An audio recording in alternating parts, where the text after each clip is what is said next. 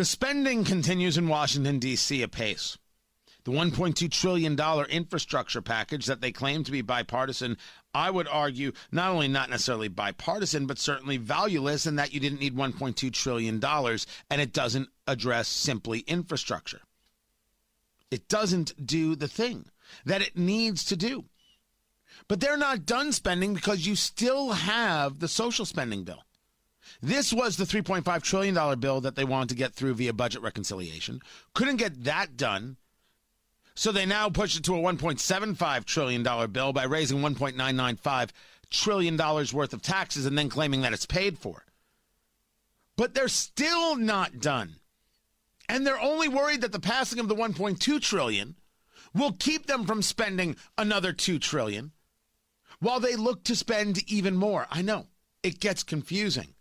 Representative Jackie Walorski joins us right now from the second district of Indiana. She's in the Northeast area. She has been speaking about this, putting out a statement about the spending as Hoosier families face the devastating ramifications of President Biden's inflation and supply chain crises. President Biden and the Democrats' socialist tax and spend scheme is astonishingly out of touch with the American people. Representative Walorski joins us right now. This when you use the terminology socialist tax and spend scheme, it's not that I disagree in the overall. Do you find that people tune out when you use socialist, or do you find that they are starting to understand that?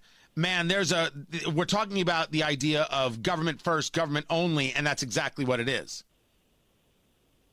Well, good morning, Tony. Uh, I'll tell you what, I'm in the district this week in northern Indiana, and no matter where I go, grocery stores, laundromat, just doesn't matter. People are coming up to me left and right, we're all over the place.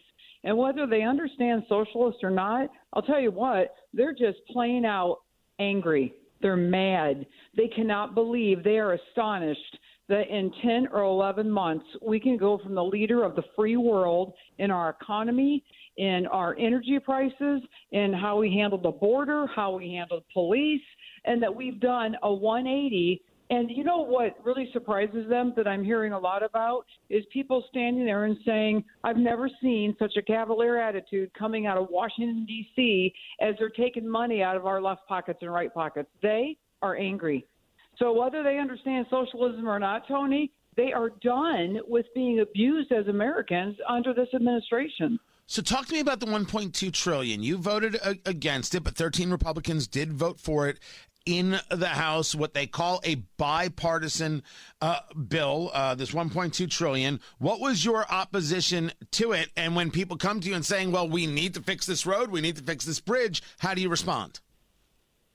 Well, if this would have been a standalone bill and it would not have been attached to the reconciliation bill that's coming around the corner with multiple trillions between four and five trillion, you know, we're not having conversations about standalone issues.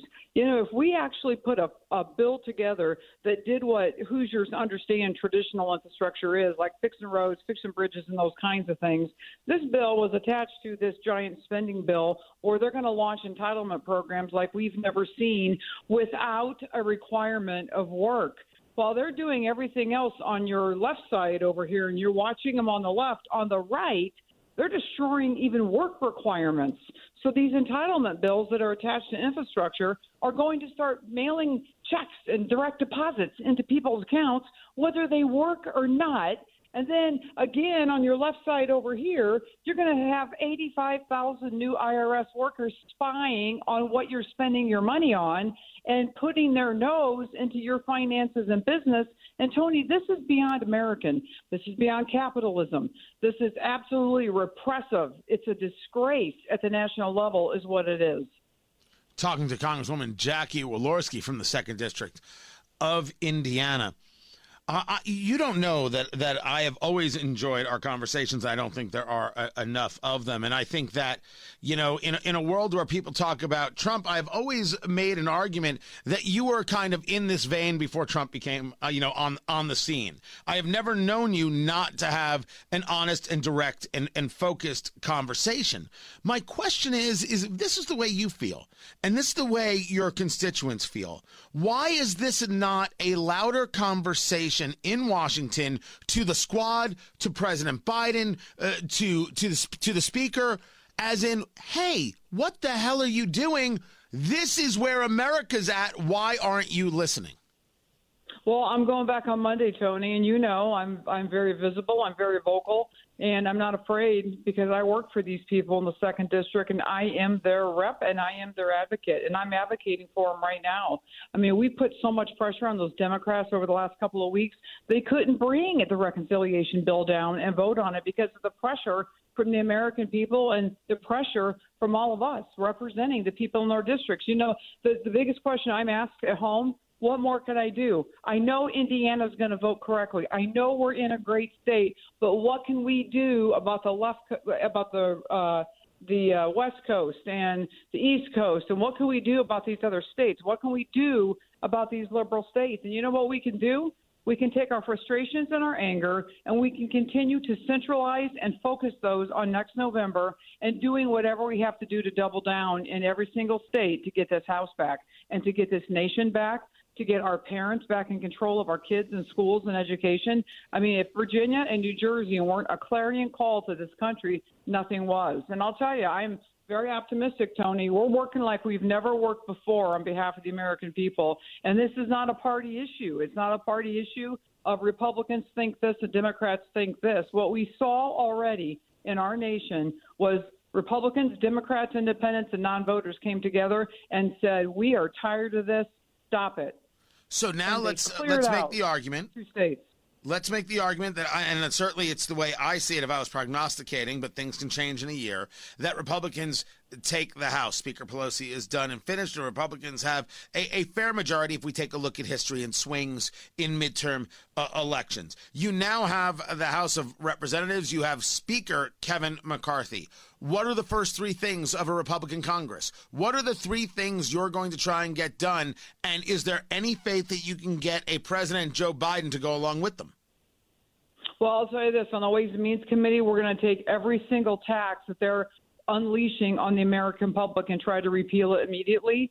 We're going to turn our energy situation around. They turned it around in 11 months. We can certainly turn it back. We just had a plan and a guide, Tony, on how to do this through the Trump administration. We just saw our nation employing more people than ever before, more Hispanics, more minorities employed, more women employed. We can turn this around. All hope is not gone. We just had an example in front of us and we're watching them dismantle it and destroy our country.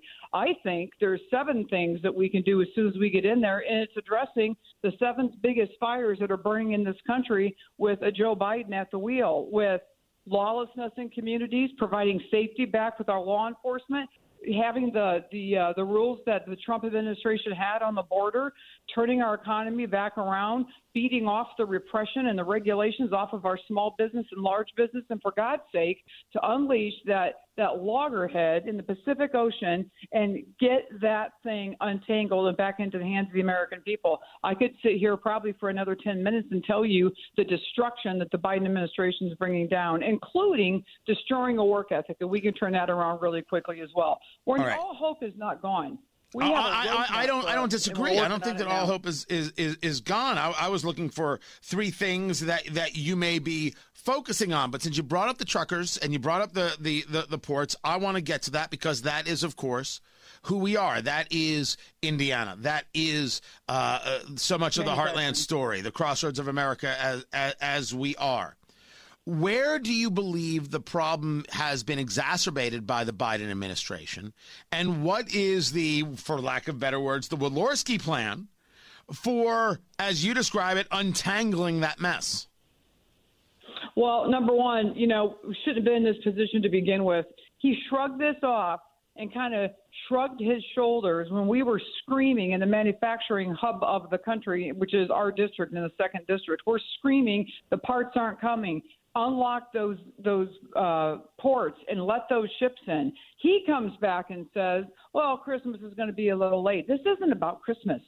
This is about the, the widgets that are a part of every single thing that we manufacture and, and rule the nation in when it comes to RVs and boats and trailers and heavy manufacturing and record growth and record money and record jobs you know, uh, maybe having conversations ahead of time when they saw that this, that this was coming and this was heading. Maybe, you know, uh, start uh, putting out CDL licenses to younger people that want to work and actually have these jobs. We have fought that consistently with this administration of get more truckers on the road, look for alternative ways. If you have to bring the guard in with enlisted guardsmen that have CDL licenses, you know what?